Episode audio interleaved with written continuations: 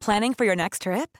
Elevate your travel style with Quince. Quince has all the jet setting essentials you'll want for your next getaway, like European linen, premium luggage options, buttery soft Italian leather bags, and so much more. And is all priced at 50 to 80% less than similar brands.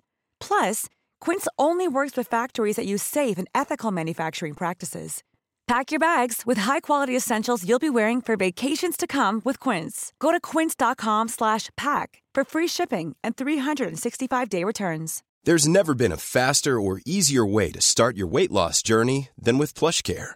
PlushCare accepts most insurance plans and gives you online access to board-certified physicians who can prescribe FDA-approved weight loss medications like Wegovy and Zepbound for those who qualify. Take charge of your health and speak with a board-certified physician about a weight loss plan that's right for you. Get started today at plushcare.com slash weight loss. That's plushcare.com slash weight loss. plushcare.com slash weight loss. The Square Ball Podcast. Hello there. The podcast is brought to you by Levi Solicitors. You can get 10% off your legal fees. LeviSolicitors.co.uk forward slash the square ball. I'm Dan Moylan. Hello. Michael Normanton is with me. Hello. And so is Moscow White's Daniel Chapman. Hello. If you like what we do and you want the full package, you should have a look at uh, TSB Plus. Maybe subscribe. You get access to every digital copy of the mag we've done since 2009, all our podcasts ad free, priority access to the match ball after every game, and our exclusive subscriber only podcast, The Extra Ball. Daily email from Moscow with all the essential Leeds United news as well, plus discounts on our merchandise. Plenty of bang for your buck, and it helps to support us as well. Details at thesquareball.net forward slash plus. Cancel your summer holidays, lads. Well, not that we've got them, but if you're Patrick Bamford, don't go anywhere. You're going to the Euros. Almost certainly, I think, now. Bit harsh not to include him, wouldn't it? Yeah, it's just been announced, hasn't it? An extra three men are allowed in the squad. 26 man squad instead of 23 for the uh, for the Euros. It'd be nice if he got him, wouldn't it? I think it'd be just reward for what's been a really good season. And Ayling. I think if they just use the extra places to have Leeds players in, I assume the French squad will now be taking Ilan Meslier and uh, who else is going? I suppose this uh, Wales have they qualified? Yes, they have because they're without a manager Why? because of reasons, and um, so Tyler Roberts will be well in uh, well installed in in their squad. It's going to be an absolute festival of Leeds United players, and I think Gareth Southgate would be a fool not to take this opportunity to take more. Well, it's nice to uh, not have the Super League breathing down our necks because all the chat last week was dominated by that when it came to football news, and uh, we were heavily involved, leading from the the front because our t-shirts that went around the world they were first worn by us against Liverpool, then other clubs in Europe started wearing them, and now one has made it to the National Football Museum. So we are leading where others follow. Is Jurgen Klopp still moaning like a little bitch about them? oh, you're not fairly wearing the t-shirt. They shout, shouted at a bus, didn't they, Michael? Oh, yeah, I, I saw that being reported. I think it was the Times this week referred to it as attacking their bus, which no, was we were nowhere near their absolutely bus. didn't happen. Some people shouted at a bus.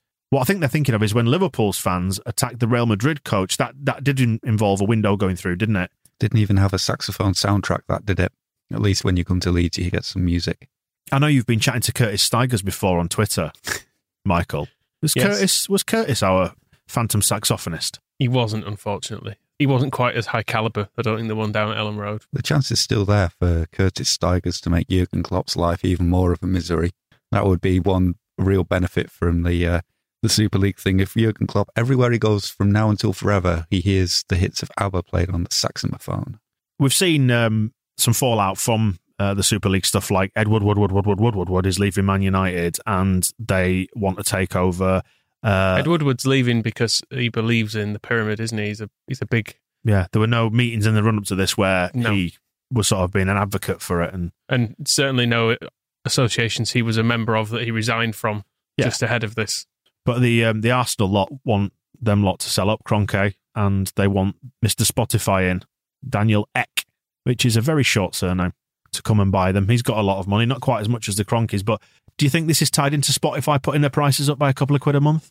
I did notice that email and I was a bit a little bit miffed. They did that thing as well of when they say to you they're doing it for your own good. Yeah. When they put the price up, and I just think, We're improving our service. Well, what is it you do? Are you giving me more stuff? No, you're not, are are you? you paying in, uh, paying the artists anymore? Probably not. Yeah, it, it has been pointed out to Arsenal fans that they'd be having another bad man on them one way or another. Essentially, I mean, if you if you're a billionaire, you, you've probably done something a bit iffy, haven't you? I don't know. I don't know how I feel about that argument. He could be absolutely fine, but I think the the bigger issue is that nobody's actually looking into that. They're just looking at he is rich, therefore he'll be good. It was a lot of the argument about um, Leeds' owners over the years, and when Radrizzani came in, the argument there is, well, he's not got enough money, and it's turned out he he's had plenty of money to do what needed to be done, and it's not the level of wealth that is what's going to save Arsenal. It's whether the person running the club is any good at it or not, and that's what uh, they need to spend a little bit more time Due diligence. assessing. Due diligence. It's not necessarily the fans' place to do due diligence on owners. Like you know, it wasn't up to us to to check out whether GFH were the right people for Ken Bates to sell to, because you know you can't stop it or do anything. But I think it is um, incumbent on Arsenal fans in this situation not to go just rushing from billionaire to billionaire just because this billionaire happens to have said he might be interested. What if an, what if another billionaire says tomorrow that they're going to do it as well? There's kind of no criteria other than this person is very rich and says they might want to buy Arsenal. Right, sell it to them now. A lot of billionaires are mental, aren't they? That's the thing that concerns me, or would concern me if it was our football club. It's nice to have a billionaire in charge of your football club, but they don't have to give a shit about anyone. They really don't. I don't think it is nice. This is this was the argument I used to make that I didn't want Leeds to get any richer. I just wanted everyone to get poorer. Because if if the value of Arsenal now was like fifty million pounds, there could be someone a bit more normal buying them, or like a collection of people buying Arsenal that would maybe have its best interests at heart. Kroenke can only sell to someone else who is equally rich, and that person isn't likely to be all that normal. They probably didn't grow up in North London and go to games as a kid and all that sort of stuff because the chances of that happening are just very slim.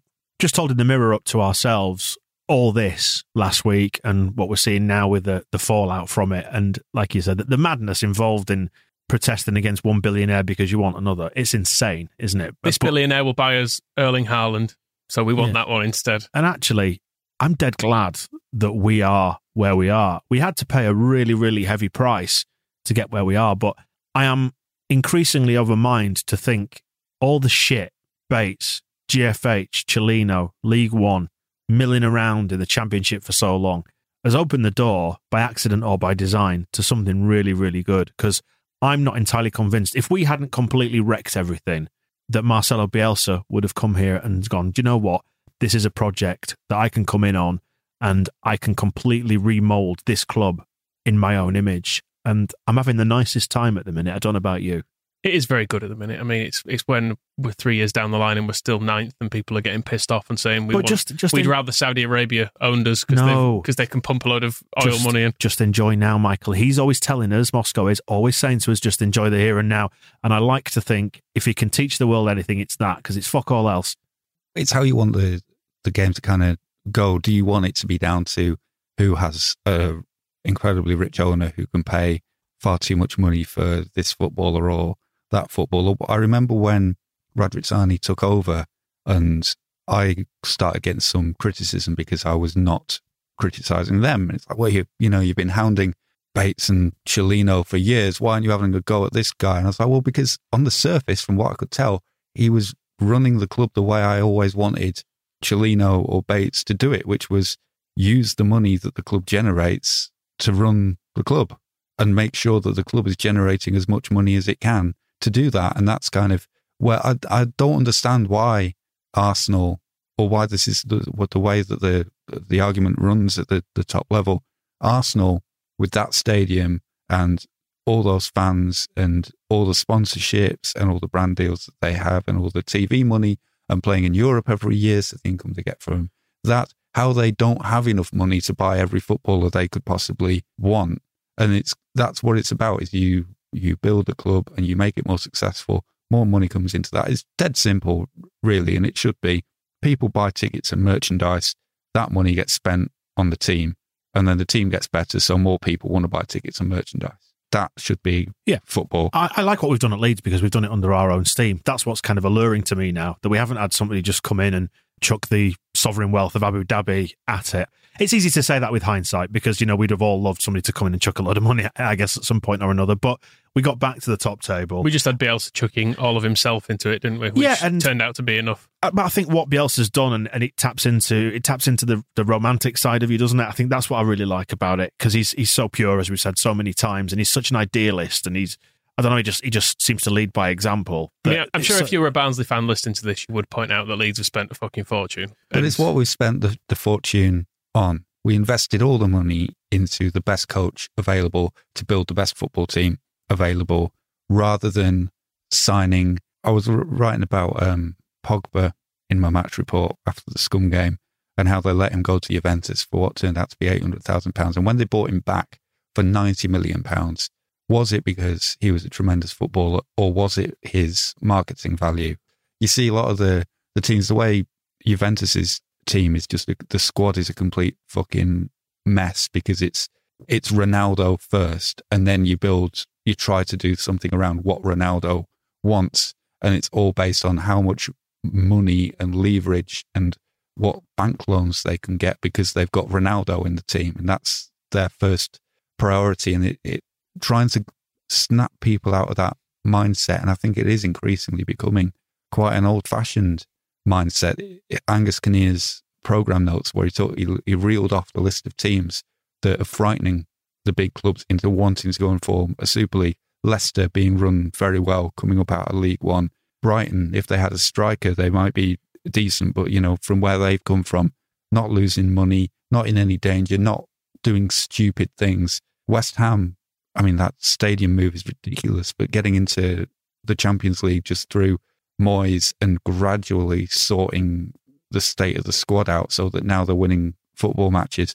None of these clubs are doing or worrying about what Arsenal are still worrying about, where they're still playing, paying Mesut Ozil's wages from ages ago, and they've never ever managed. How could, how is it possible for a club to make having Mesut Ozil on your playing staff so difficult? Because he's a brilliant player, and that should give you every advantage. And when that turns into such a fuck over, the the problem isn't that your owners aren't rich enough and you need to get a different billionaire. The problem is you don't have enough people who know how to run a football club properly, Mm. and you need to sort that out before you worry about whether you can sign Erling fucking Haaland. Haaland goes to Arsenal, he never scores another goal. It, it would be tremendously funny if it wasn't such an existential threat to everything else, wouldn't it? And that's the, that's what really annoyed me about this. And that's where it's the stand up since we last spoke about it, the way it's kind of um, come out that the, the, the shift of strength where people like Agnelli has uh, he, he resigned from being the chair of the European Club Association and now Paris Saint Germain's chairman has kind of sidled into that. I'll just take this over. And I know it sounds like a, a toothless argument because there's been the whole should they be punished with points deductions question. And on the one hand, the vindictive part of me says, yeah, they absolutely should. The other part of me says, well, what's the fucking point? Because points deductions for administrations or anything have never stopped anybody doing anything. They've just become something where you kind of factor them into when you're fucking up a football club. It's like, well, okay, so we, all the money drains out, we go into admin and we get the points deduction there. And then after that, it's not, it doesn't stop anything from happening. So it's kind of pointless. What could actually have a lasting influence is removing the power that they have on. I know it sounds removing them from a Premier League committee sounds like nothing, but if suddenly the other 14 clubs in the Premier League do have more power than this traditional six and are kind of saying, your debts are your problem. And just because Liverpool aren't going to get into Europe this season and they can't afford to, to pay all their debts, it's not going to be Southampton's problem. So fuck off. It's a- Absolutely. It's, probably a more meaningful change. And it's probably uh, where we're deduction. about where we're at because they pissed everybody off, and it's liable that everyone's going to stick up a couple of fingers to them. Hey, never mind European Super League because we're heading to Europe anyway, aren't we? Look at that league table there. Uh, what we got now? Forty-seven points. Not too far. Tottenham in our sights on fifty-three, and them to play. When we beat them at home, we'll put us. It'll put us within three points. I mean, they've got a child in charge. I mean, we've got to get past Everton as well because they're Yeah, we will do. they're five points ahead with a game in hand. But I mean, they're not all that great, are they? Villa Villa lost as well, so they're a couple of points back now with a game in hand. I mean, it's it's fairly unlikely, but seventh place gets us into the tournament we don't know anything about, The Vauxhall Conference. the Vauxhall Conference League Yeah. in Europe. And this is all because Man City beat Spurs and it's pushed down the European places a little bit, hasn't it? Because they're obviously in the uh, the Champions League for next season. So we will watch that one with bated breath. But quite frankly, uh, I'm quite happy to not be in the Vauxhall Conference League for That'd next be a season. chuckle. It would be a chuckle, but I just I do fear for Bielsa's ideology and his dogma about having a small squad and we're flogging poor Ian Poveda to death in Albania on a Thursday night. I think he tailors his squad size to the fixture list. I think if he was faced with a, a European competition, he might look at uh, he'll look at the under 23s first and say, "Well, is Charlie Cresswell ready to play in Europe? Have I got all the results I need here?" And if we did need to add a couple, I mean, that's where it is. Is you kind of balancing the budget of whether you're going to get enough money from the Conference League to pay for the players to play in it. His whole argument, uh, Bielsa, as Bielsa said, was would really like to win it though and be the inau- inaugural winners. As much as I've said, I don't want to be in it. Well, it's like when I, I was adamant that we should win the Johnstone's Paint Trophy and Yeah. then uh, get promoted and never have to defend it. I still feel like that was a missed opportunity of our years in League One. But seriously, though, that table does look really nice, doesn't it? To have 47 points, you know, all things being equal, we should be north of 50, no problem at all. We used to always have a table on this prep sheet, didn't we? When we were fretting over promotion, and it's it's been quite nice that we've just not had one for a while because we've been like, well, somewhere in the middle, it's Yeah. fine. Yeah, yeah. Sometimes we go up a bit, sometimes we go down a bit. I would like us to get past Sheffield United's total of last year just as an arbitrary petty thing. I think we should do, shouldn't we? Another um, another seven points. That seems that seems achievable to match it, and I don't I don't see why we can't get another ten points this season. Which is what Wolves got actually a couple of years back, wasn't it? They got 57. So um, can we pass them? And I mean, Wolves did it. I know they didn't spend necessarily a huge amount when they got up.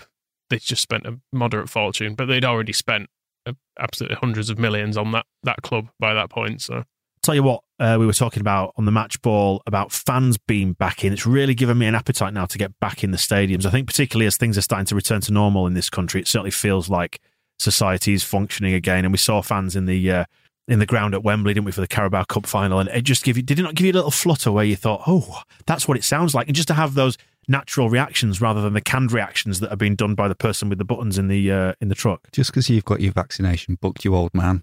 Hey, I've booked it at, um, at Elland Road as well. I could have had it a lot closer to home, but I thought, no, I want to get in Elland Road. It's the closest I'm going to get for a few weeks. As uh, spring chickens over here, we have to wait a while. We're letting the uh, the old and infirm go first. Michael and myself, still strong, young, virile. we'll wait our turn. None of those things apply. I must admit, I've always been of the opinion when they've saying, "Oh, there might be a few thousand in for the West Brom game," or when it, when it was kind of talked about for the first time around before it all went to shit again. I was always of the opinion like, "Well, it's fine, I'll wait." Like I want it to be full. But seeing it in the few people in for Wembley the cup final, I did sort of think, eh, that does look all right. Actually, maybe I maybe I wouldn't mind going into Elland Road and seeing a game again. But yeah, it, it does make a huge difference. It's weird how it made it it made it more watchable straight away. Just seeing some people actually moving around in the background. I think as much as the the sound effects do kind of make a game more watchable, there's something there's just something not right about it, isn't it? There's something on it's always slightly delayed. You don't get the ah when someone puts a shot wide and stuff, and it's And you don't get Sky TV as fucking shit either. That's always missing from things. It feels like they've only lately as well kind of warmed up to the idea of letting us hear the players as well. That's kind of I've always, if there's been the choice, watched any matches without crowd noise. But it only seems like in the last few weeks that I've I've heard more from Luke Ayling yelling at a, a Lions person to get their fucking flag up.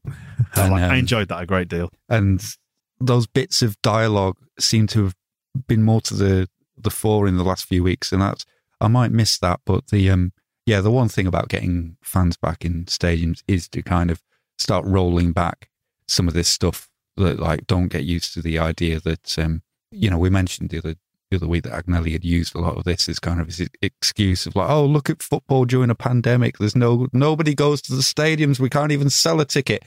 Well there's a reason for this and trying to uh, to dissuade anybody in whose interest it would be for these changes to become permanent of having you know artificial crowd noise and games spread out so that they're being played Sunday night and Monday night and Tuesday Wednesday it's a Premier League every night and all this six o'clock kickoffs and all that fans going back in seems like the first stage of sort of just stepping backwards from these silly little changes that they've uh, they've been bringing in. Yeah, those uh, weird kickoff times are now starting to jar with me a little bit because people are doing normal things. it made sense at first that you know people wanted to watch every game, but then it did rapidly kind of fade as to like what is the sort of you know the the nation needs this boost of watching. Well, I suppose Burnley won four 0 so maybe Burnley are now the they're playing up to the the thrilling nation saving grace billing that they always should have had. But there's no real reason for every Premier League match to be on at a, a different time. I think it probably helps the broadcasters trying to get more eyeballs on the games for their advertisers than it helps a deflated pandemic threatened nation hold its itself together. As long as Southampton are playing Aston Villa, I can make it through to the end of the week. Good to hear that Sol Bamba is on the mend, has completed his, his chemotherapy. Phil Hay's spoken to him recently. Wish him the very, very best. Good article then. Unsurprisingly, Sol Bamba is now the friend of every doctor and nurse who has treated him, um, and we'll be keeping in touch with them all forever. And they, by the sounds of it, they didn't want him to get better because they wanted him to keep coming in and having a, a fun time with them.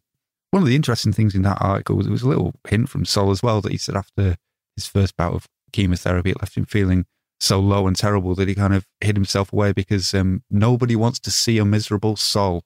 He said, "Bless him." So he's he's made sure that people have only seen the uh, the upside of him. But um, yeah, it's a good article. It's a good interview. Phil Hay and Sol Bamba. That's to always going to be worth reading. Great double act, and we will be speaking to Phil this week as well, catching up on the Phil Hay show, getting his take on that Man United game, and uh, getting some predictions in the bag as well. So watch out for that on your podcast feed. Search out the Phil Hay show. In the meantime, if you want to sign up for the Athletic, uh, quid a month, you can get it for through our link, which is theathletic.com forward slash the square ball. Well, we'll have a full Elland Road hopefully next season, and we can barrack the you know those really angry fixtures that we get, where we get those vicious rivalries like we saw at the weekend against teams like Norwich and Watford, who've both been promoted. They'll be blistering. And you know what? Actually, I mean, joking apart, they will be brilliant because we can get back in there and we can celebrate our bloody heroes. It's a bit championshipy though, isn't it? Playing them too. Yeah, what a bit beneath us. It's like I was looking ahead at the fixtures. Burnley on a Tuesday night still to come. I just think, don't make us play Burnley on a Tuesday night. That's really out of order. It would have been fun though if we could go to it. It would, yeah, in fairness. But um, yeah, I mean, I struggle to have much of an opinion on Watford, but they're up. Um, I mean, it's good from the point of view. Kieran Maguire, Price of Football, saying that apparently this is means there's 83 million pounds coming back to Premier League teams because um, Norwich and Watford have come up and therefore don't require any parachute payments. And presumably that means if Bournemouth come up through the playoffs, that's a bit more money again that we get to Yeah, yeah. So let's spread around. What's that say? 120 million quid over two years. That's a good. It's what six million quid per team, something like that. All counts, doesn't it? I guess. Let's not get. Let's not give it to the lower leagues and help save the pyramid. Well, it Let's- wasn't let's- going to them anyway. It was just going in the pockets of Norwich and Watford. So Let, us trouser it as if we were in a super league. Norwich weren't going to share it with Ipswich, were they? So it's it's probably getting more shared around more by staying in the Premier League. Just it's being shared around people who also don't need it. Just- Although Liverpool may dispute. So we have got Watford, we've got Norwich, one more, and the playoff places have been confirmed: Brentford, Bournemouth, Swansea, and Barnsley. The four. Who do you want? Let Barnsley do it. I saw the best um, theory on this because it is a little bit harsh on Pontus Jansson yet again. Maybe also Lewis Cook, although his ACL is an issue, God bless him. But um, Barnsley to come up and sign Pontus Jansson, bring him back to Yorkshire and let him play in the Premier League. That is the uh, that's the best possible result from this, I think. Because Pontus Jansson, but he got sent off again, didn't he? He's not doing a very good job of getting himself promoted to the Premier League and fulfilling his lifelong dreams. So come on, Barnsley. Pontus Jansson with, with. Aapo Halme in the Premier League. He's like a, a weird glimpse of an alternative future, isn't it? That we, we could have had. Alex Mowatt in midfield. This is it's that's genuinely the main reason I want them up, so we can have um, Mowatt and uh, Phillips clashing in the Premier League. And I know we don't have to concern ourselves with affairs of the lower leagues anymore because we are a Premier League, a top half Premier League side, pushing for Europe, if you like. However, you cannot help but cast your eyes towards the bottom end of the Championship and laugh at the absolute shit show going on down there. Just to point out, Sheffield Wednesday have got 39 points and have played 44 games. Admittedly, there's a points deduction factored into that, but we've played 33 games. Don't know if you've heard that's less or fewer, rather. And we've got more points than them in the Premier League. They're in a spot of bother, aren't they, down there? are, And, rather, and it is yeah. a shame to see. Rotherham are the one that can relegate Derby as well. Because one of Sheffield Wednesday or Derby, they are going down now. I think, I think technically speaking, Huddersfield actually, which is equally quite funny, can still get dragged into this if Sheffield Wednesday and Derby decided not to be completely shit. But that's not going to happen. So it's going to be Derby against Sheffield Wednesday on the last day.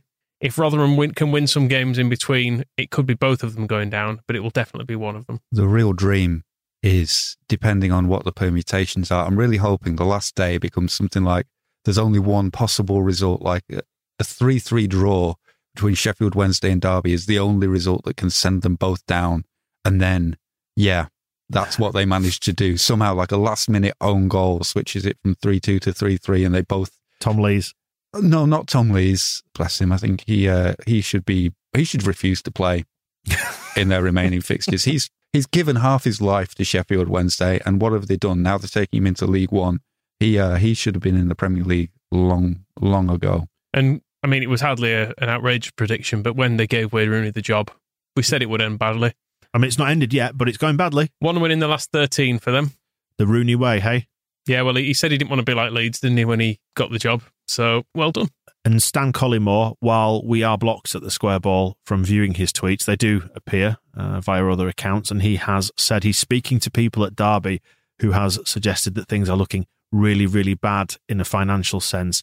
I don't think he needed to speak to anyone at Derby for that particular insight. So, I mean, it's always nice to pile the misery on them, and um, is that because they had to talk to Stan Collymore? probably. But I was going to say, in, in a kind of Bury sense of financial woe uh, that could finish them. I mean, Stan never noted for being melodramatic, but uh, he's suggesting that they could go out of business. On strings, that's what that's what the rest of the Mel- championship are. Mel Morris, yeah. Storming through the doors of Pride Park. Journalistes, journalistes, uh, j'ai regardé les account book libre, s'il vous plaît. Hey, looking ahead to next season, our midfield linchpin. Don't know if you've heard of this guy. Like a new signing, Adam Forshaw, injured.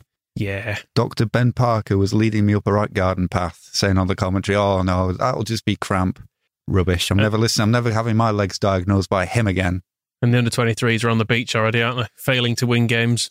They've given up, haven't they? Given up. Pathetic. With Forshaw, I don't think, I don't get the impression it was massively, you know, his hips haven't disintegrated again. I was watching it and he kind of, he, he didn't even pull up necessarily. He just sort of said, the back of my thigh is quite tight. I think I should come off. And obviously that's going to happen. And it's not unlikely that if you, you haven't played football for two years and you're trying to come back, that that's muscles are going to ping. They're going to get sore. They, they might tear. As long as there are, there's enough sort of leftover bits from the, the various operations that Rob Price has put him through, hopefully he'll be okay. However, we are getting an exciting Georgian winger, according to somebody on the internet. This this all came from a, a tweet that a bloke said it was an exclusive with the siren emoji, saying that we were going to sign this guy from Rubin Kazan, and I'd like. What's his name? Well, I was going to ask Moscow to pronounce it because he's noted for his um, linguistic skills when it comes to pronouncing foreign names, like such as real Betis, uh, among others. I had uh, Iriuchi correct all the time. It was only until after we left that a kind listener pointed out Stopped that it's, clock. it's Yuski rather than Yasuki, which so I was half right. Um, that research works. I was gutted as well because I did actually properly try to find out how to say Iriguchi. Could you stop buying time here He's and never- just and pronounce this man's name? Um, Kavicha Kavaratskelia.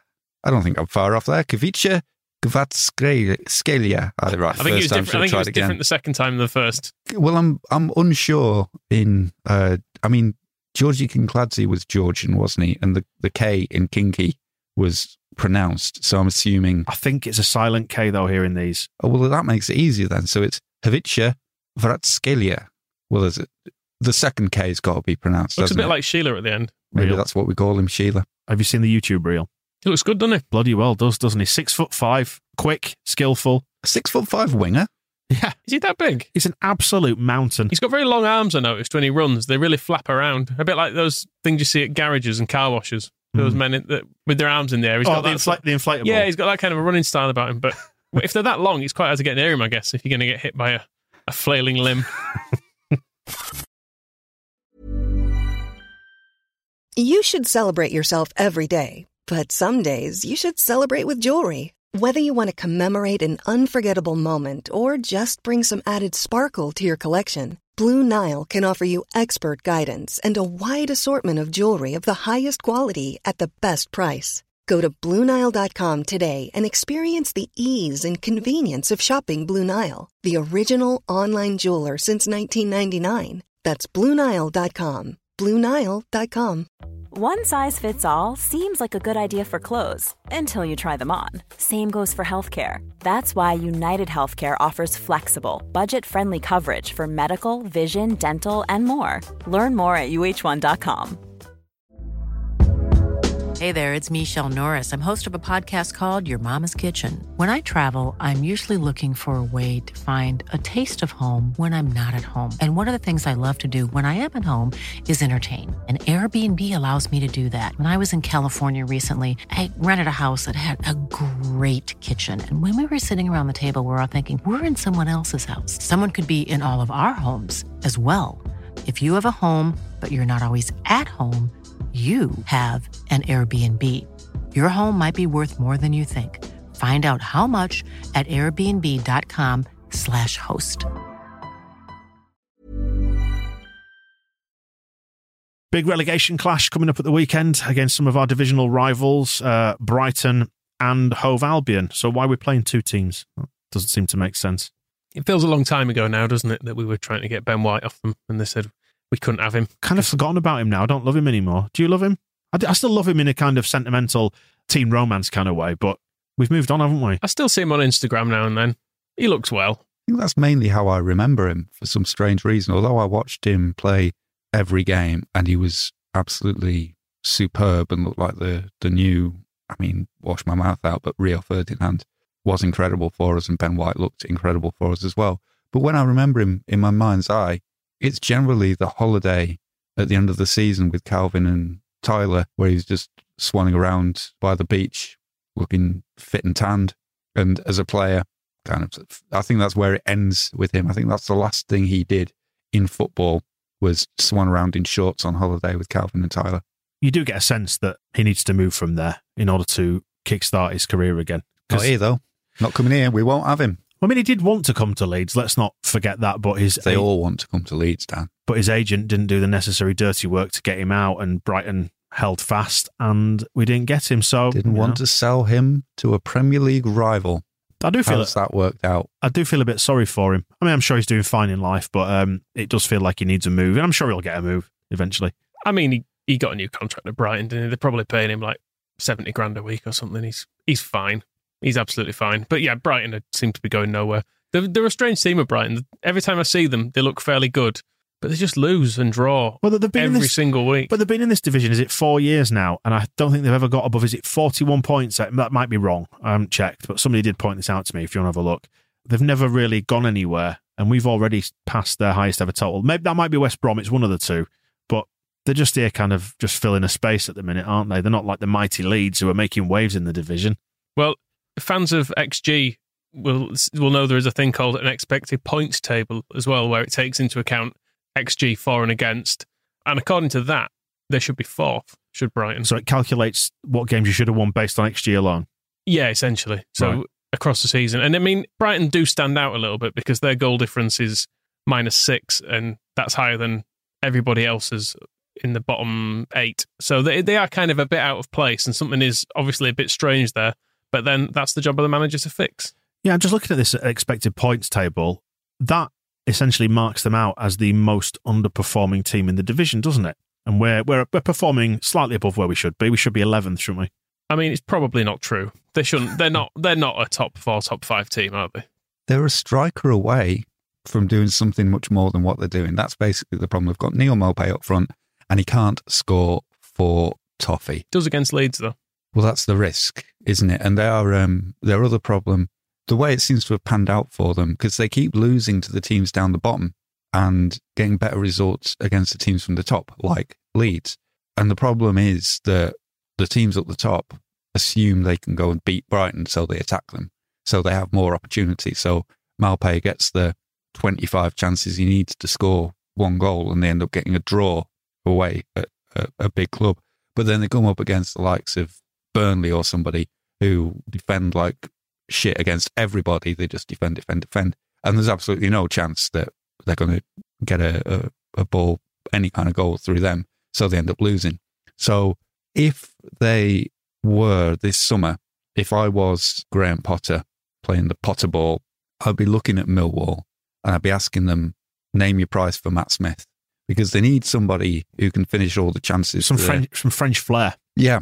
And, you know, it's nearer to home for him. South Coast, he can just hop over on there. He could probably swim to uh, to northern France. There's nothing he couldn't do. Why do Um, you continue to lust after Matt Smith? Goal scorer. Not that many. Well, Millwall aren't using him this season, but everywhere he's been, Is that because he's not very good? Leeds, Fulham, QPR, goals, and you you're not you're telling me put him in this side who are strong, according to WhoScored.com, at creating scoring chances and weak at finishing them with their XG of ridiculous, that he would not score more goals than Neal Maupay's eight. Well, he scored five in 34 this season as Matt Smith. Seven starts. Okay. Okay. Average playing time per game. I Can't believe you know his stats. Average playing time per game, 32 minutes. That's what I mean about them not using him properly. you his agent? Michael, you haven't um, seen him shirtless recently. That um, life-size Bataka tattoo that he's got on him is uh, is quite something else What- as well. how, is, so- Bat- how is Bataka? What's his numbers? You must know. Not off the top of my head, no. I'm You won't ever want. You won't be wrong, will you? Is he is he in your special Bataka folder at home? Is that where you write them all down? He's probably still playing in Europe. Matt Smith's going to be 32 in summer. Is that right? Jesus. I mean, that's how old's Cristiano Ronaldo? I think he's even yes, they, older. they've got very similar career traje- trajectories. You're absolutely right. Ibrahimovic has just signed a contract with Milan to keep playing until after he's 40. You can't I- tell me Matt Smith can't do the same. So I fully expect Agnelli to pony up 105 million quid for Matt Smith in a year's time when he turns 33, like he did with Ronaldo. well, it's all about shirt sales, isn't it? Shirt sales in, in France. Uh, he actually does look like John Charles in passing, does Matt Smith. So maybe they could do that. They could pass him off as like the the, The, regen, reanimated John Charles. the regen John Charles, couldn't they? I mean, it's an option. But he, first, he's got to go and save Brighton. Did not expect to be talking about Matt Smith No, but he does find a way always, in doesn't a, he? in a Brighton preview. Um, let's win, shall we? I think so. I think going back to one of the stories that we've kind of run through the season, one of the threads has been fixing the mistakes of earlier in the season. Losing to them at home was a mistake. That really, really annoyed me. We're better than that. And hopefully we'll be better than that in this one. It was probably the low point of the pitch, wasn't it? The Brighton game, as I remember it. It was really completely falling apart. The grass looked really long. We couldn't pass on it, and I know they did pass on it, which was a bit sneaky of them, to be honest, Mm. to have to have come prepared for that. We can't be as bad as we were at home against them because I think that might have been our worst performance of the season. It was very unleadsy, wasn't it? We just didn't get anything going, and we weren't playing against a brilliant side. So we owe them one.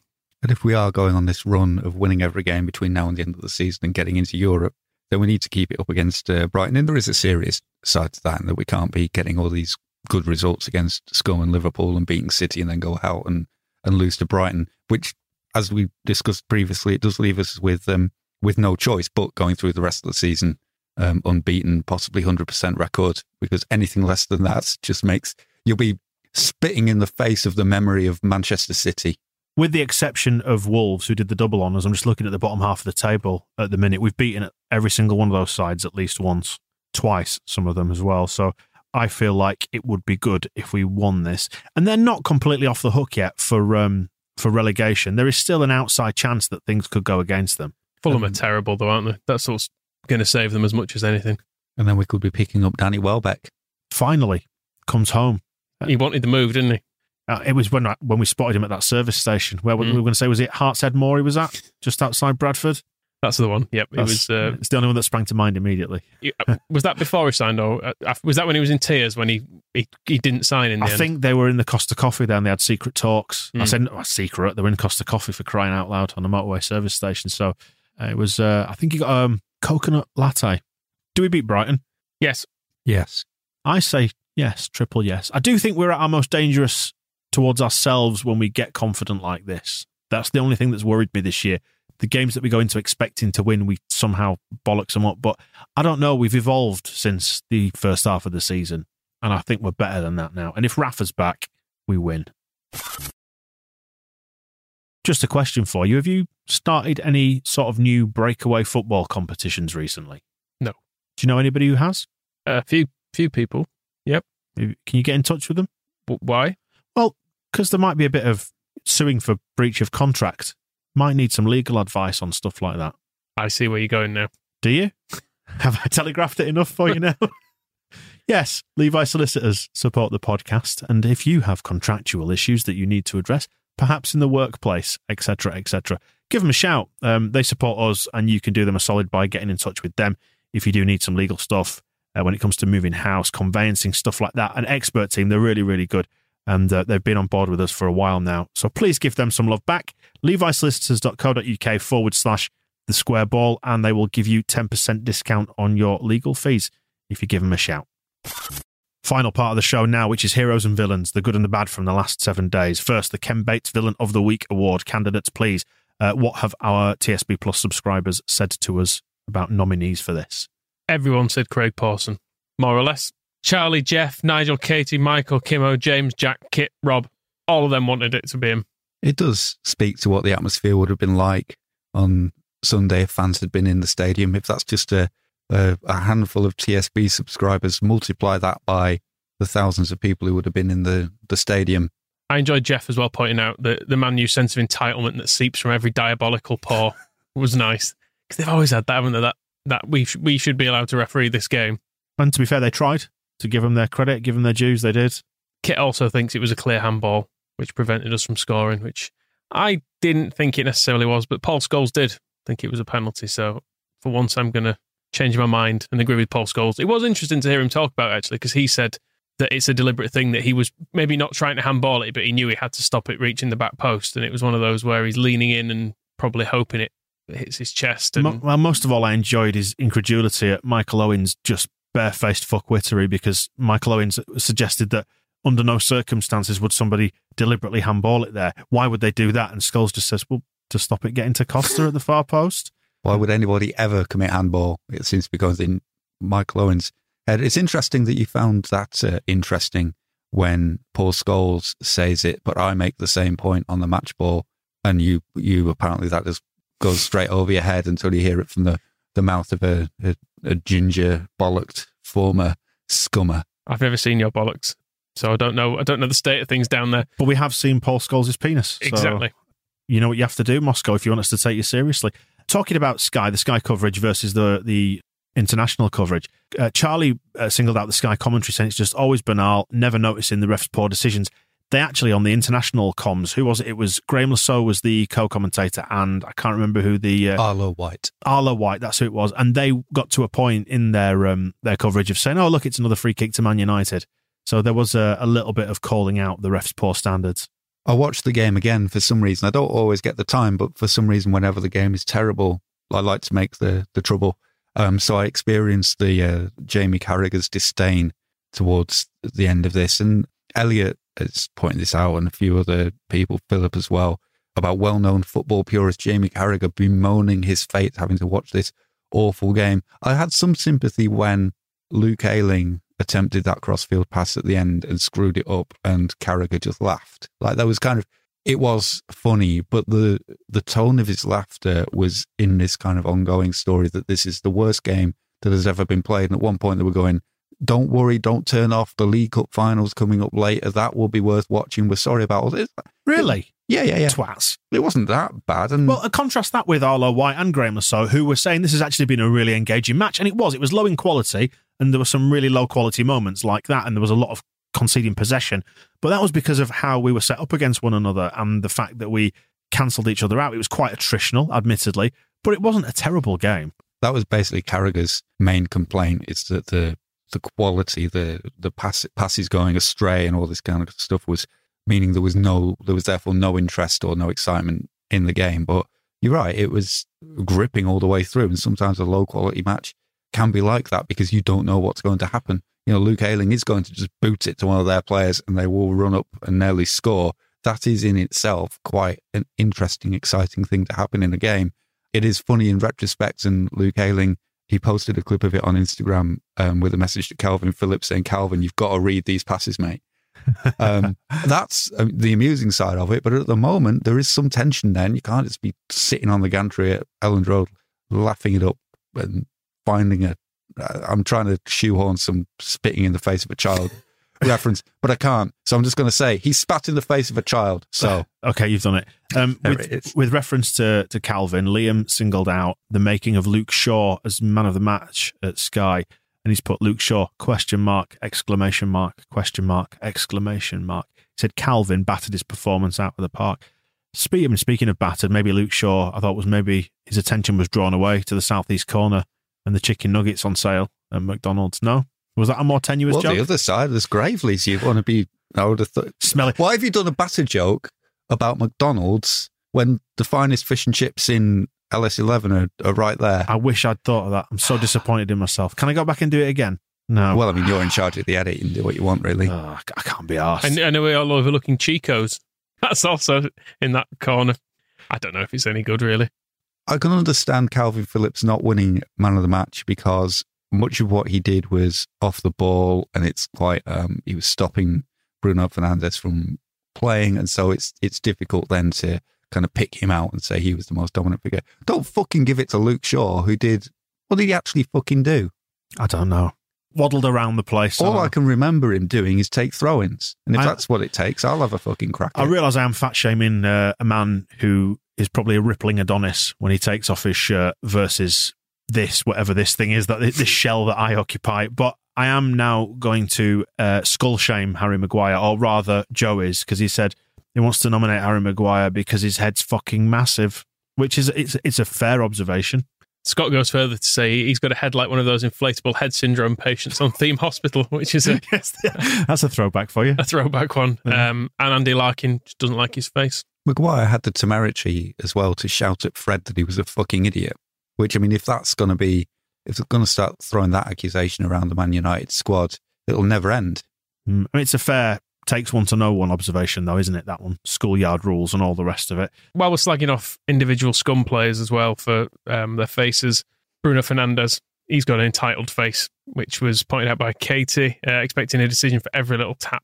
Um, and it was also pointed out by uh, Phil, who's saying spent most of the game in Calvert's pocket, then resorted to desperately diving, which was it was essentially. I mean, that is Man United's get out of jail free card, isn't it? In games that they just get a penalty when they can't score a goal, but it didn't happen Scream this and, scream and fall over. Dan James was at it as well. I liked it when Phil uh, Phillips just pushed Bruno Fernandes over. It was it was in the first half quite early on. I think Fernandes was trying to make a joke. He's like, "Oh, you're going to be following me around all day, are you?" And so from the throw in, Calvin Phillips has left him on the floor. I was like, "Yes, yes, I am." On other scum tips, Calvin has been singled out here, as has Patrick Bamford, for making the classic faux pas of, of referring to the opposition from Salford as United, uh, when, as Moscow said, we are United and we, are, the best. Uh, Simon D. Now, is this Simon's typo or is this um, an autocorrect thing? Because it says Kelvin Phillips here. Maybe he's just trying to get his own back for the United thing. Because Kelvin did say United in his post match interview, which is a little careless, loose lips, sink ships, and all the rest of it. Ralph um, picked out both Phillips and Bamford because Paddy did it as well. Uh, he nearly threw up in his mouth himself, he said. I assume Bamford will be issuing a full apology on the podcast. If anybody does wonder why there is this kind of general resentment throughout football towards the ship canal swimming bastards from Old Trafford, it is that achievement, if you can call it that, of putting themselves in the position where people automatically call them United. On what basis? For what reason? And it's been as long as I've been a, a football fan since 1989 that that's been part of it. So it's not even a, a recent thing. And prior to that, they were fucking terrible between Matt Busby and Alex Ferguson. And yet somehow it's been this kind of culturally acceptable shorthand that you call them United and every other United in the league does not get the same privilege bestowed upon them. We should force them back into being called, they don't have to be Newton Heath anymore, but I think Manchester Heath. And then they can they can be referred to Salford, as the- Salford Heath. the Heath. Matt, Salf- Matt Salford. Heath. Oh yes, the, I mean they signed Tobin Heath, didn't they? So they're moving into that direction already. Just go go the full way and let United be shared around the clubs who will happily, you know, I will freely acknowledge Colchester have all the, the claims on the name as we do. Newcastle, too. I mean, le- there are clubs out there who predate them. Sheffield United, who predate these idiots from Salford. Yep, and we'll we'll all accept that and, and share it around. They just need to get back to being some kind of Heath reference, and then we can reclaim the name. A very specific one, this. Gary Lloyd needs to review some of his own life choices. And his eldest son, Carl, son of Lloyd. I don't know if I could even say this. Well, I, I don't. Yeah, I don't know who's to blame here, but the son is is a scum fan. How's that been allowed to happen? I say this as somebody, my, my little lad had flirtations with Tottenham.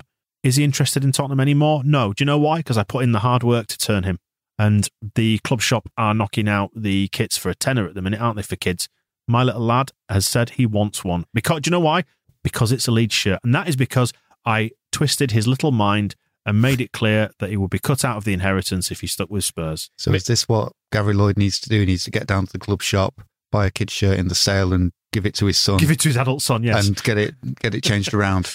I mean, if he's Never too late. if his son is now a grown up, he should still convince him to change. And then when he does, he should say to me, he's not allowed. you don't change your football team. Exactly. You little scum bastard. You're, you're even more despicable than I ever thought possible. On a non scum tip, let's talk about some other candidates then. Fernandinho, other side of Manchester. Uh, he lifted the League Cup while our Rafinha is still broken. This was Philip who pointed this out to us. Shouldn't be allowed. Why isn't he in prison? You would think with the reaction to Liam Cooper's red card by those idiots that we featured on um, on propaganda. Oh, it's the worst thing I've ever seen. He's nearly maimed him. foot. Look at his, he's nearly maimed His him. foot. So- So he's sick in a bin. No consequences. Don't do this about Webby or O'Neill, do we? No. No. Uh, anyway, yes. so uh, Fernandinho has been allowed to go lift a trophy while I'd hold the bin if they wanted to be sick in it. punishment free, whilst our Brazilian Drink Brazilian the content of it if they ask you nicely. whilst while our Brazilian Would prince Sir like his bin polished? while our Brazilian prince lays injured on the sidelines. And we don't know how bad the damage on Helder Costa is either. That might be another one. He's probably got an Adam Forshaw hip as, as a result of that. So we'll not see him for the remaining couple of years of his contract. No justice. Bit of a niche reference here, but Tom Cole wants to nominate Graham Potter. It's fair enough. Letting Heckingbottom get his first win. It's not on. I kind of wanted Heck. I was desperate for Heckingbottom to I get liked a- him being we out wins. Now he's we Mm. wins. Not too keen. I mean, how did they let it happen? A 0% managerial record would have been spectacular, so it's such a shame that that has been denied from the footballing world. I think he just about managed a point per game when he was manager for us, didn't he? Or 1.2 points a game or something. So he, he can probably downgrade that, I would say. We're points, we're out points, etc. There's no. I'm just hammering that now. A nod in the direction of the Premier League as well, because they've um, done us harm and injury this week. Well, they've started this Hall of Fame American style thing, haven't they? The first people in there, Alan Shearer, Thierry Henry. Feels very personal. Like they've just gone, who's got the best record against Leeds? There's a good 20 years of grief there, definitely. These two. All of the time we've ever been in the Premier League, the people who have harassed us the most. Bastards. Who's going to be the first Leeds player to get into the Premier League Hall of Fame? Because I can think of candidates, but I can't think of any candidate from Leeds that won't make the fans of other clubs furious. Generally, like Shearer and Henry, you can't really argue apart from the personal beef with Leeds and how awful they made things for us. Both, you know, I think you, you'd accept they have, they have an argument to go in there. I would say David Batty should be in the Premier League Hall of Fame Easy. try taking that to the rest of the of the watching public though and let's see how that goes down Gary Speed might be allowed in. I feel like he's he managed to remain fairly popular, didn't he, across across football in a way that in a way that Batty just he kind of rubbed people up the wrong way. Yeah, because he was he was always uh, a good combative player, but he wasn't like a dirty bastard, and you know he was uh, his longevity basically. unlike david batty is that what you're saying I'm not The saying dirty David Bat- dirty bastard Your words, not mine. I was just suggest- you No, I was just suggesting that that's how other fans perceived him as just a clogger when we know he wasn't. He was a is a silky midfielder. But uh, yeah, Speedo will get in because he played for years and years, didn't he? So and various clubs, so he'll definitely get in. I don't know. Maybe you, you might see like Decor, Viduka maybe gets in there. Gary Mack should probably get in as well. but even then i mean you say mark viduka but i can't see him getting a similar reaction to alan shearer from other clubs maybe because alan shearer was a bit better by certain measures better at uh, painting fences I think Ferdinand will probably be the first one with nothing to do with us though no, he'll be the first one with a Leeds connection. Well, that'll be it as well. Nobody will talk about how good he was for Leeds. It'll all about how great he was for Scum. So it'll be even more sickening. Who achieved nothing after he left us? They achieved nothing. Gary Kelly and his 500 matches. Probably should get in there. To be fair, given yeah, again you're gone about longevity. Danny Mills, who kept him out of the team. This is concerning me more now than I feel it should have done. This just this should have just been a throwaway reference at the end of the Villain of the Week award, but it's now taken over my whole life. David Weatherall scored against the Scum several times, didn't he? So that's got to be worth something. And kept Bradford City up. Who else has managed to keep a team stave off from relegation and get another team into Europe on the same day with the same goal? get David Weatherall in there. Brian Deane will get in there because he scored the, Scored the first, first goal in the Premier League. But again, the the whinging that will come is like, oh well, but what did he do for United? it was against them as well, wasn't it? The It first was, goal. yeah. So it's a fucking anti-United agenda. You get Brian Deane in there before Ole Gunnar Solskjaer. Why aren't you fucking playing that? Who's your uh, Ken Bates Playing villain? for Sheffield United, they fucking went down and they went to Leeds. They were shit. who's your Ken Bates villain of the week? I think Pawson probably deserves it on sheer numbers. And he should be in the fucking Premier League Hall of Fame. Craig Pawson is one of our best fucking players. On to the Andy Hughes Hero of the Week award. Now, then, someone who's done uh, far better by us in the last uh, week or so. Plenty of nominations from within the squad, which we'll, we'll get to in a second. Bielsa's been nominated as well. Katie just says Bielsa has to win for me. To go from a 6 2 drubbing to holding our own in our house, I think all of us would have taken it a couple of months ago. Fair point. And Joe just says because he's fucking ace, which is true. And he did upset Jamie Carragher. I think that's kind of part of his upset during the commentary was he turns up to Elland Road expecting some kind of circus of goal scoring and, and fun, and he has to actually sit and watch a football match. Bless him. I don't think there, there's been that big a change from where we were earlier in the season that we have not suddenly gone incredibly defensive, but there's there's enough there that people are kind of they have to they have to think again about what they knew about Leeds United, and I don't think Jamie Carragher likes thinking. Uh, Manus, Liam, uh, Michael, Chemo, Jack all singled out Calvin Phillips for hero nominations. Michael also adding that the the centre halves were very very good. That's where the game was. Um, I was going to say won for us, but we didn't quite win it, did we? Uh, but that um, that triangle there in the middle. All our centre halves were good, including Robin Koch on the substitute, and I thought Liam Cooper was uh, performed well sitting in the stands. So credit to every single one of them. Phillips is a, a fifth centre back at times. Meslier, last line of defence, a sixth centre back. Liam Cooper is still suspended for Brighton, isn't he? Three Yeah, I matches, mean, three s- matches, yeah. You saw the tackle. Oh, It's the least, the Oh, least he deserves. don't make me think about it. hey, we need to give some love to the left back as well. Um, Tom Clayton said he played really well recently and stood up against uh, against Scum. I mean, Tom Cole. I, I I wonder if there's a bit of damning with faint praise here because uh, he singles out the Macedonian Megan Rapinoe, Gjanni Alioski. Ever since these Galatasaray rumours have surfaced, he's got better. Some good last ditch challenges and blocks over the last few weeks. Mm, questionable decision making still though, but anyway. He says, I still want to spend 15 million quid on a new left back though. He's not playing like somebody who looks who is about to screw us over, is he? So if he ends up making a, a poor transfer uh, decision in the summer, it will be even more disappointing. But at the meantime, all we have to go on is he's running. He's I mean, Pat Bamford's running so hard that he's sick in his own mouth, and um, Alioski's hair has turned white. That's the effort he's putting in for us. Uh, Ralph Andy and Rob all picked out Struijk, uh, Gary Simon, Ad, Sham, Philip, and Phil all mentioned Llorente specifically. And I did like this one um, from Philip, who said Llorente, in the absence of Rafinha, is kind of our, is our flair guy now. He's one more Cruyff turn away from just giving a knowing look down the camera lens, like in the office, you know, that kind of thing. Uh, dare I say it? But he's a bit like watching Cantona playing defence. Oh, you see, you were doing so well. You were doing so well. I had to drop in the Cantona bomb, the C bomb. I enjoyed Gary Lloyd's uh, description: madness in his eyes, Midas in his boots, heart in mouth. Ayling got some love as well. Simon, Sarah, and and Scott, and also the volley of abuse he gave the lines person was good. And from the playing staff to the to the boardroom, Victor and Angus have both been given a little bit of attention by other people. Michael, you said they looked like they were attending a wedding. I quite liked the white roses. I wondered if I'd been a bit harsh. Maybe it was a nice touch when I was, but it's just a bit. It's just a bit odd. You don't normally see people attending football games with flowers stuck to them, do you?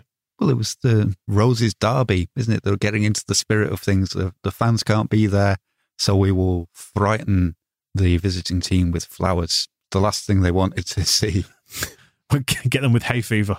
And we have heard a report of um, of Victor Orta's behaviour as well from the Liverpool game, where um, he was described as. Uh, Um, is this the, the Liverpool Echo this was in, wasn't it? it was, yeah. It so from, can you make sure it sounds like correct as the Liverpool Echo is printed in Scouse?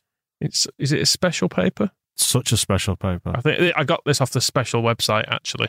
Um, it says nothing, nothing can compare to the volume and sheer annoyance value of Leeds' director of football, Victor Orta, who's taken it upon himself to form a one-man supporters group in the absence of fans. Indeed, at one point, he was responsible for a noise that could only be described as having the same anguish as a man passing a particularly sizable kidney stone.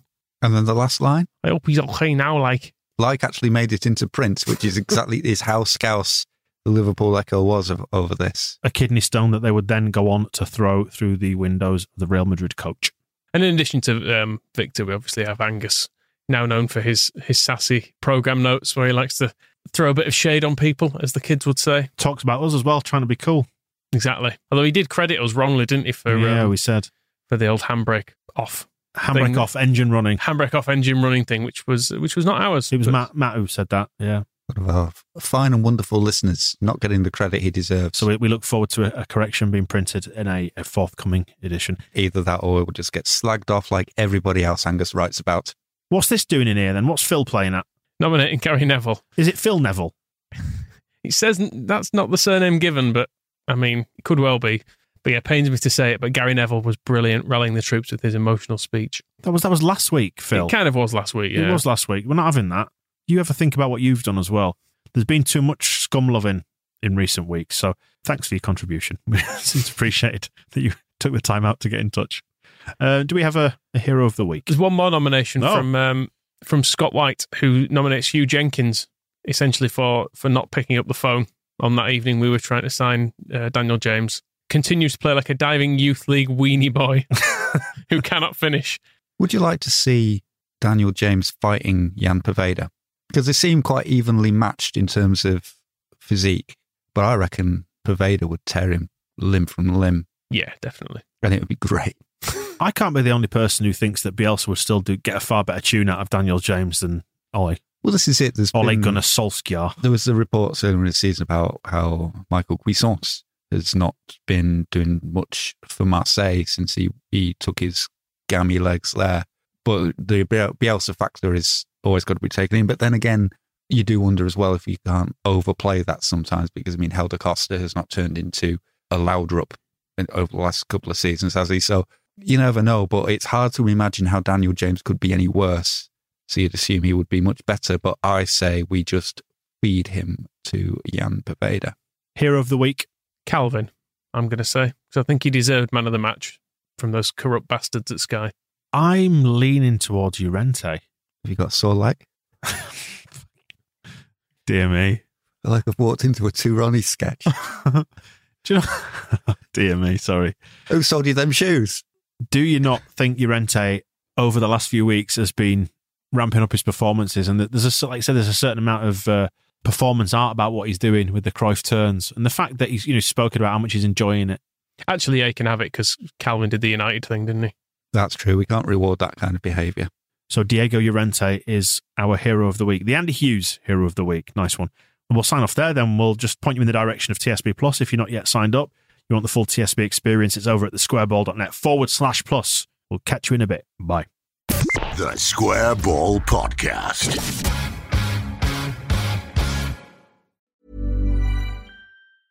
Planning for your next trip? Elevate your travel style with Quince. Quince has all the jet setting essentials you'll want for your next getaway, like European linen, premium luggage options, buttery soft Italian leather bags, and so much more. And is all priced at 50 to 80% less than similar brands. Plus, Quince only works with factories that use safe and ethical manufacturing practices. Pack your bags with high-quality essentials you'll be wearing for vacations to come with Quince. Go to quince.com slash pack for free shipping and 365-day returns.